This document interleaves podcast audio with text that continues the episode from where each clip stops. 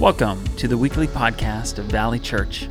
I pray that this message will fill you with the hope of the gospel and will help you follow Jesus today. If you would like to check out more resources or donate to this ministry, visit valleychurchwv.com. Now let's tune in to this week's message. I'm going to continue our series this week called Speak Jesus this morning. We'll be in Acts chapter 3 in just a little while. And I'm going to put a lot of emphasis on the title of our series, Speak Jesus, in this message. So, well, let's go through just a little catch-up from where we're at. So we started in Acts chapter 1. We read that Jesus had instructed his apostles not to leave Jerusalem, but to wait there for the promise of the Holy Spirit, and that the people that waited would be Jesus' witness in Jerusalem, in Judea, Samaria, and to the ends of the earth. And I'm pretty sure that when he said to the ends of the earth, that he was talking about us right here and right now.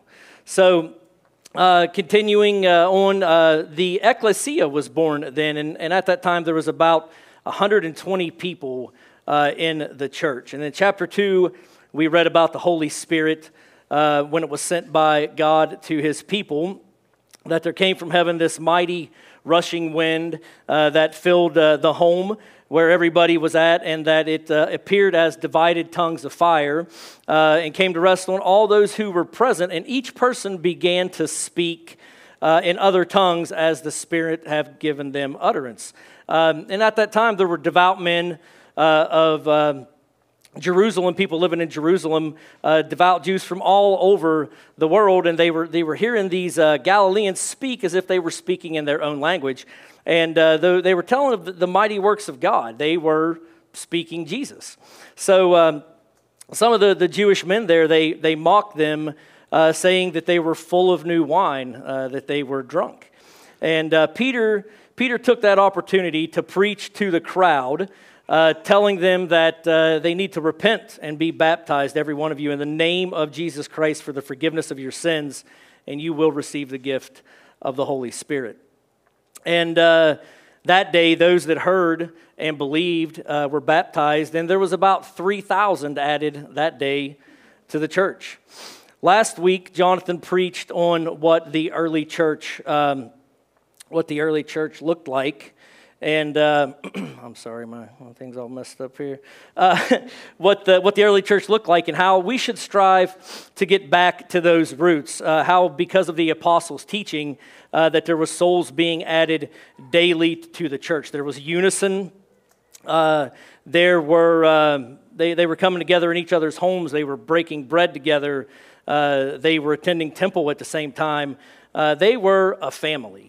The early church was a family, and I think it was last Sunday evening, Rhonda, you asked our youth a question about what comes to mind whenever you think about Valley Church, and I think that unanimously everybody's first words were family, that this is a family that we have here. So I believe that we're on a good path to successfully launch our 242 groups in October, right? So there's a couple here today that I work with at the plant. They're sitting right here, Bill and Jill Shaw. And when we were doing Church in the Park last time, and we were doing Five Guys, I mentioned to Jill that I was going to be preaching and that I was nervous. And she talked to Bill, and Bill gave me some pointers. And one of the things that he told me was, "Don't talk about yourself." Well, Bill, I'm sorry, because I got a little short story about myself, but it'll fit in to the message, and you can give me a hard time after a while or when you get off vacation. So how many of you guys have ever been to a big city? Like big city, raise your hand. Big, like Houston, Atlanta, Los Angeles, New Orleans. Yeah, so a lot of you guys, right? So I've been to almost all those cities and many more because of the time and opportunity I had to travel in the military. And one of the things that all of those cities have in common, not just big cities, but all cities, is people out in public that we would call beggars, right? We see them everywhere.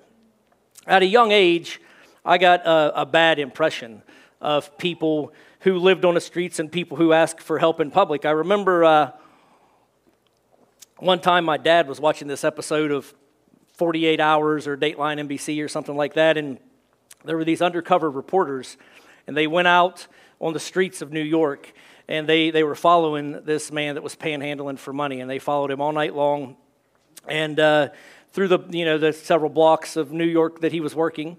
And at the end of the evening, he went back to his vehicle, and they followed him. And he climbed into a Mercedes-Benz and drove off after they had offered him employment. And he was quoted as saying that he made more money begging on the streets than he did working a 9-to-5 job. And it's sad for me to say that I've had far more bad encounters with people like that than I have good, so much so that it has led me for a lot of my life, not all of it, but a lot of my life, to have animosity towards those kind of people and to speak negatively about them.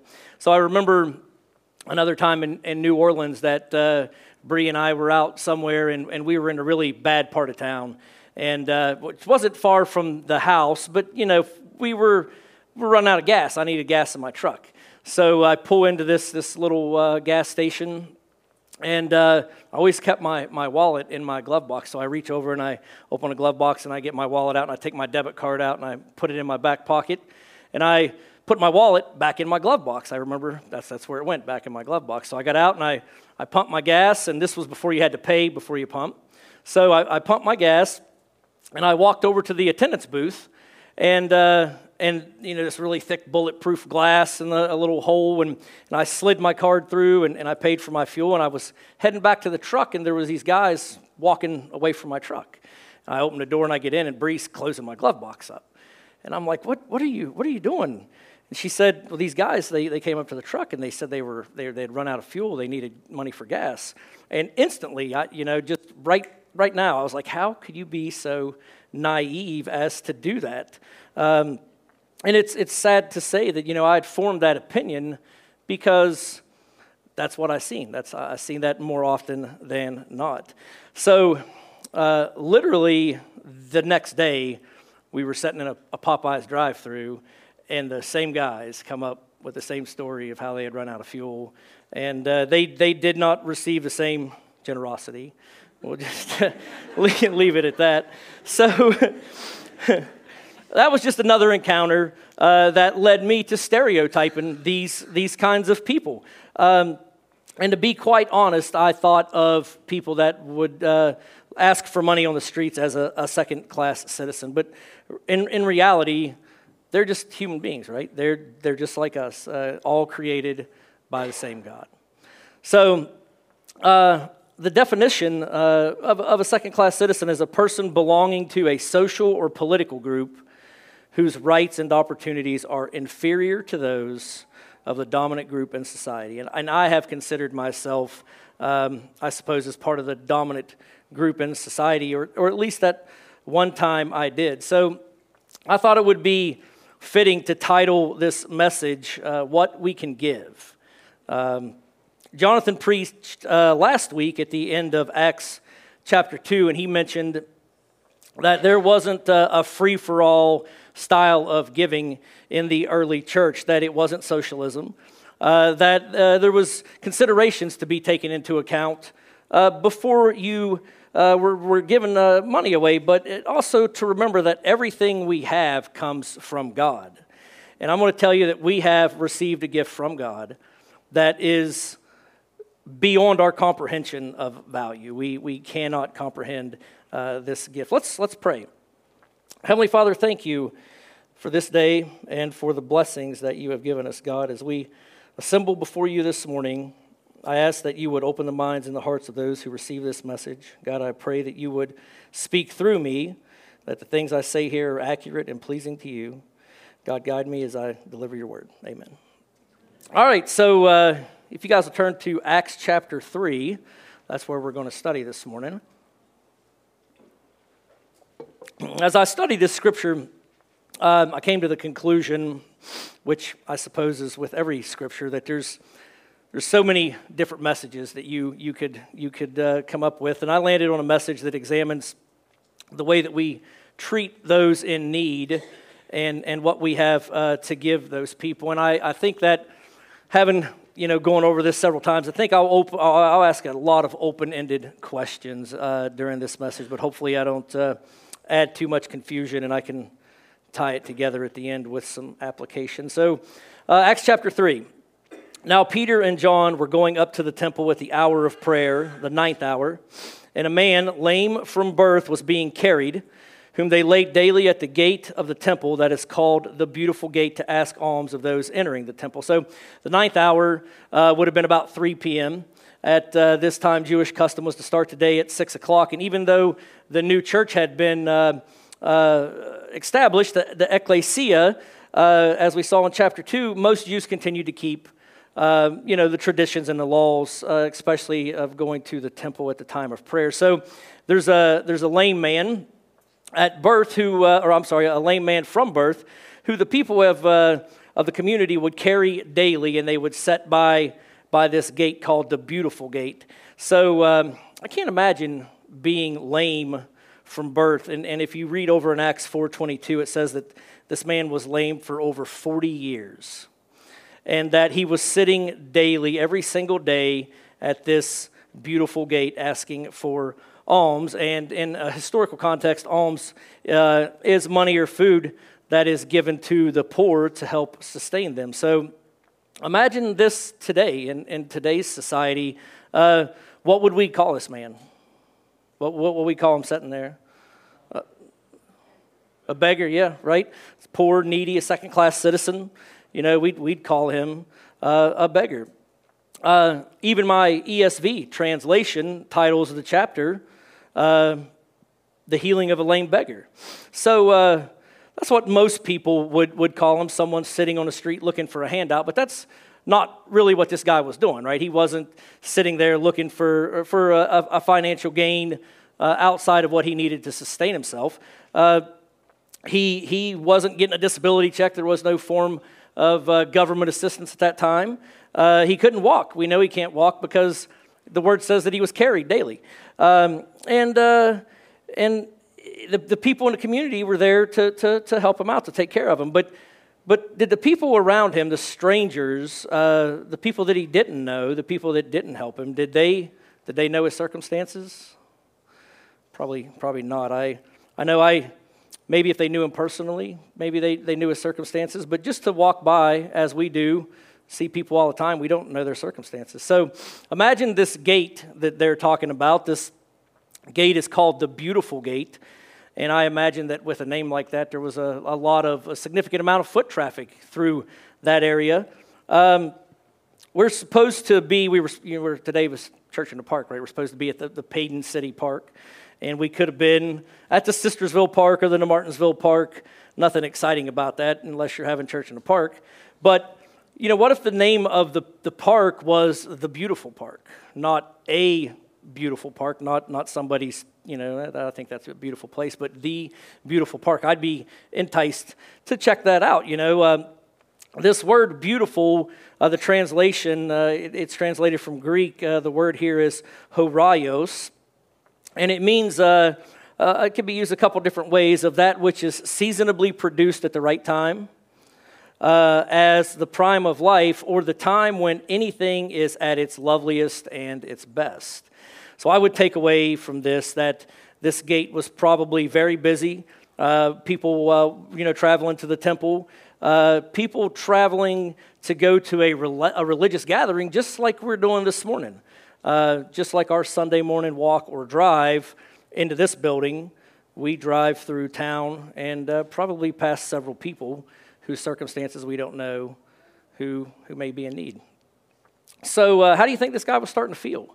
He's 40 years he's been sitting here, and he's crippled. Everywhere he goes, people has to carry him. He's probably poor, relying on other people to take care of him. He's probably starting to feel, or has been feeling, lost, maybe hopeless, maybe like a burden to the people that's helping him. Verse 3. Seeing Peter and John about to go into the temple, he, asked for alms or asked to receive alms. Maybe he held up a cup or pushed a basket forward. Somehow he communicated to Peter and John that he needed help. And Peter directed his gaze at him, as did John, and said, "Look at us." And he, the lame man, fixed his attention on them, expecting to receive something from them. So here's the lame man sitting at the gate. He's asking for alms. And Peter and John, they come walking by. And the lame man sees them. And you notice that Peter and John, they didn't turn away from this man. They looked at him. They didn't hide their eyes from him. They didn't direct their gaze away. Instead, they locked eyes with this lame beggar. So what do we do when we see poor and needy people today on the streets begging for money? What do we do? I know I have certainly been guilty of not making eye contact. You know, if there's no personal connection between me and that person, there's no expectation. It's kind of if I don't see them, they don't see me. And I don't really feel bad, right? We don't feel bad if we don't give something, if we can't see them, if they can't see us. So, you know, I guess maybe we put our blinders on when we're in a place like that, and we see these people. But this lame man, he made eye contact, expecting something that I would assume was of monetary value. But Peter said, "I have no silver and gold." Let's stop there. And I see it kind of going down this way. The lame man sees Peter and John, and he's, you know, maybe he's got his head down. He holds his cup up. He lifts up his head maybe in shame, and he's dirty and run down. And he says, you know, he's looking. He's like, man, these guys see me. They're looking at me. Maybe they're going to offer me something. And Peter and John, they look back at him, and they make eye contact. And he's like, these guys definitely see me. Something, you know, something's going to happen. And Peter tells him, "Look at us." He approaches him, and Peter says, "I have no silver and gold." And this guy's probably like, oh, you know, like let down. Really? I got bread. I don't need food. Silver and gold. But Peter said, "I have no silver or gold, but what I do have, I give you in the name of Jesus Christ of Nazareth. Rise up and walk." Peter gives the man what he does have, not silver, not gold, something so much more valuable, a gift much more valuable than worldly treasures. Peter heals him through faith in Jesus Christ. Verse 7 says, "And he took him by the right hand, and he raised him up, and immediately his feet and his ankles were made strong, and leaping up, he stood and began to walk and entered the temple with them, walking and leaping and praising God. And all the people saw him walking and praising God and recognized him as the one who sat at the beautiful gate of the temple asking for alms. And they were filled with wonder and amazement at what had happened to him." So this healing was instant. Peter didn't doubt for a second that the man was healed. He didn't tell him to take it easy or be careful or let me help you up or, you know, give it a minute. You know, he took him by the hand and he raised him up, and the man was fully healed. Not a partial healing, completely healed. Not only was he instantly walking, but he was leaping. He didn't need to go to the gym or physical therapy or Pilates or yoga. He just got straight up and went. So, you know, how amazing is that? This is the same kind of healing that we receive when we accept Jesus Christ into our lives. Not maybe a physical healing, but a rejuvenated spiritual healing that, you know, that we're saved from the second death. And we've been attended to by the greatest physician of all time. That we receive that healing that only Christ can provide. So this lame man knew that this was a gift from God as he was given praise as he went. But the people were confused, just as we read back in Acts 2:43, and it said that all came upon every soul. And so these people were confused. But on a side note, why do you think this man had to wait for 40 years to be healed? I mean, often we pray for healing or for comfort. We pray for peace, any kind of help, and it doesn't come, and we don't understand why.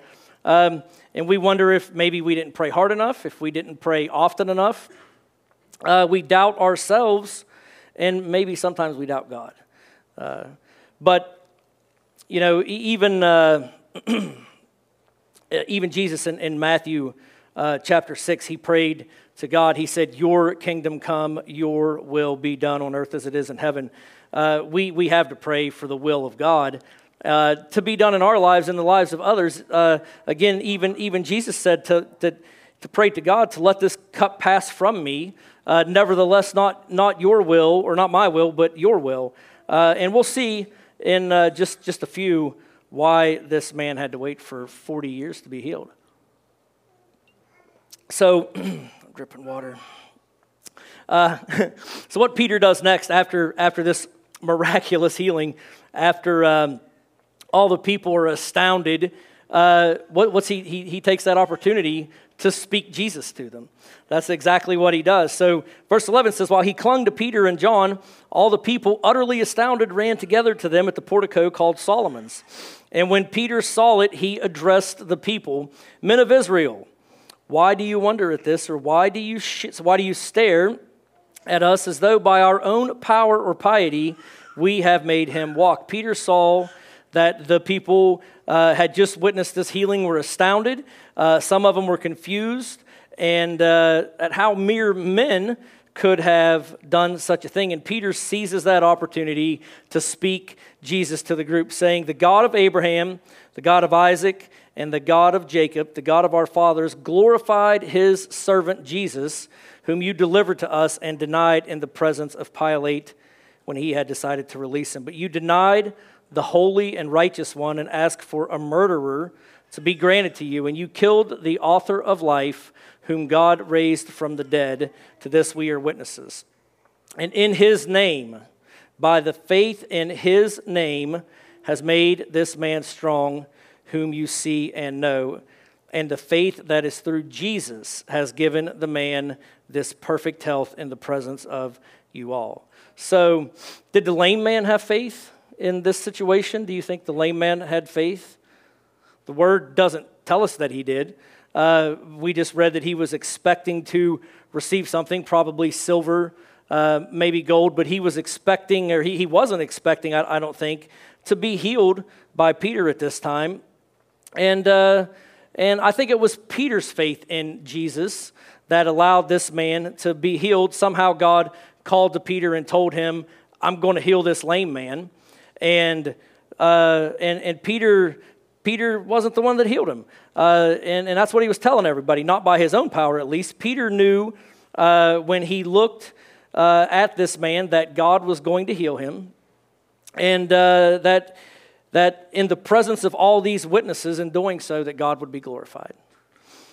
So because of this, Peter was able to share the gospel of Jesus Christ. Peter chose this moment to be a servant, just as Jesus was a servant and ministered to the people that he was around, right? Carrying on, 17. "And now, brothers, I know that you acted in ignorance, as did your rulers. But what God foretold by the mouth of all his prophets, that his Christ would suffer, he thus fulfilled. Repent, therefore, and turn back, that your sins may be blotted out." Remember that from earlier in chapter 2? He told us to repent from our sins. "That this time of refreshing may come from the presence of the Lord, and that he may send the Christ appointed for you, Jesus, whom heaven must receive until the time of restoring all the things about which God spoke by the mouth of his holy prophets long ago. Moses said, 'The Lord God will rise up for you a prophet like me from among your brothers. You shall listen to him, whatever he tells you. And it shall be that every soul who does not listen to the prophet shall be destroyed from the people.'" Peter says that if you do not repent from your sin, if you don't listen to and follow the teachings of Jesus Christ, that you will not inherit eternal life. 24. "And the prophets who have spoken from Samuel and those who came after him also proclaim these days. You are the sons of the prophets and of the covenant of that God made with your father, saying to Abraham, 'And in your offspring shall all the families of the earth be blessed.' God, having raised up his servant, sent him first to bless you by turning every one of you away from your wickedness." Amen. So this includes those people that I would have called second-class citizens, right? That Jesus was sent for everybody. So do we look for people today in our busy lives to help for those broken down, lost, hopeless, desperate people that desperately need Jesus? Do we ask them to look at us? Do we ask them to examine our faith in Christ and to witness the good things that come through the power of Jesus? I'll be honest, I probably miss this opportunity or turn away from it way too often. Just last winter, I think it was, we were at Bob Evans, and we walked up to the counter to check out, and there was a gentleman there that was checking us out, and he had a tattoo on his arm, and I was like, I kind of like that, you know, and I told him, that's a nice tattoo, and he said, thanks, I got that in jail. And I knew right there what I needed to do. Like I needed to speak Jesus to that man. And you know what I did? I didn't. I did not. I turned away. And that's on me. Just recently, I read in the book of Ezekiel, and in Ezekiel, do you know what God calls him in the third chapter? Ezekiel's called a watchman for Israel. It starts in verse 16. I want to read that to you. And it says that at the end of the 7 days, the word of the Lord came to me. Son of man, I have made you a watchman for the house of Israel. Wherever you hear a word from my mouth, you shall give them warning for me. If I say to the wicked, you shall surely die, and you give him no warning, nor speak to warn the wicked from his wicked way, in order to save his life, the wicked person shall die for his iniquity, but his blood I will require on your hand. But if you warn the wicked man, and he does not turn from his wickedness or from his wicked way, he shall die for his iniquity, but you will have delivered your soul. Verse 20 says, Again, if a righteous person turns from his righteousness and commits injustice, and I lay a stumbling block before him, he shall die, because you have not warned him. He shall die for his sin, and his righteous deeds that he has done shall not be remembered. But his blood I require at your hand. But if you warn the righteous person not to sin, and he does not sin, he shall surely live, because he took warning, and you have delivered your soul. God gave us instructions that we are to share the good news of Jesus Christ, to teach others, to make disciple-making disciples. Peter and John ministered to this lame man that they see, and they changed his life forever. Maybe I could have changed that guy's life at the restaurant. I don't know. God touches us in our lives through the ministry of others, and we have to take those opportunities that are put in front of us to return that gift, to minister to someone else, and allow God to work through us in the life of those in need. So, why did the lame man have to wait 40 years to be healed? Because that was the will of God, that Peter would heal him in front of this group of people, that group of people would be amazed, that Peter would see this, that he would seize that moment. And you know what happened because of that? There were 2,000 people added to the church. It says that over in Acts 4:4 that the number of those who heard and believed, the number of the men came to about 5,000. So what would happen if Peter hadn't spoken Jesus that day? What if he hadn't healed that lame man? Or because of the people that were in astonishment, what if he hadn't spoken Jesus? Kathy Farabee prayed a while back in our prayer circle before we were kicking off Valley Kids that just one more be added. And Darren has carried that on, Jonathan Precious. Every time we come together, we pray for that, just one more to be added. And I ask just how many of those one more have we allowed to slip through our fingers because we didn't pray with that person or because we didn't talk to that person? At the end of the day, I mentioned earlier that we're all just a second-class citizen, that we're all sinners, that we all need the salvation of Jesus Christ, that I am no better than those poor, broken beggars that I've looked down on for most of my life.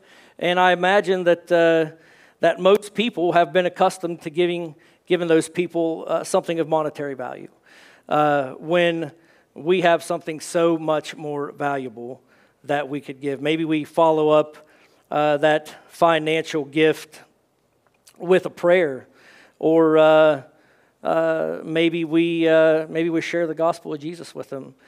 Maybe we speak Jesus to them, and we change their lives forever. So, yeah.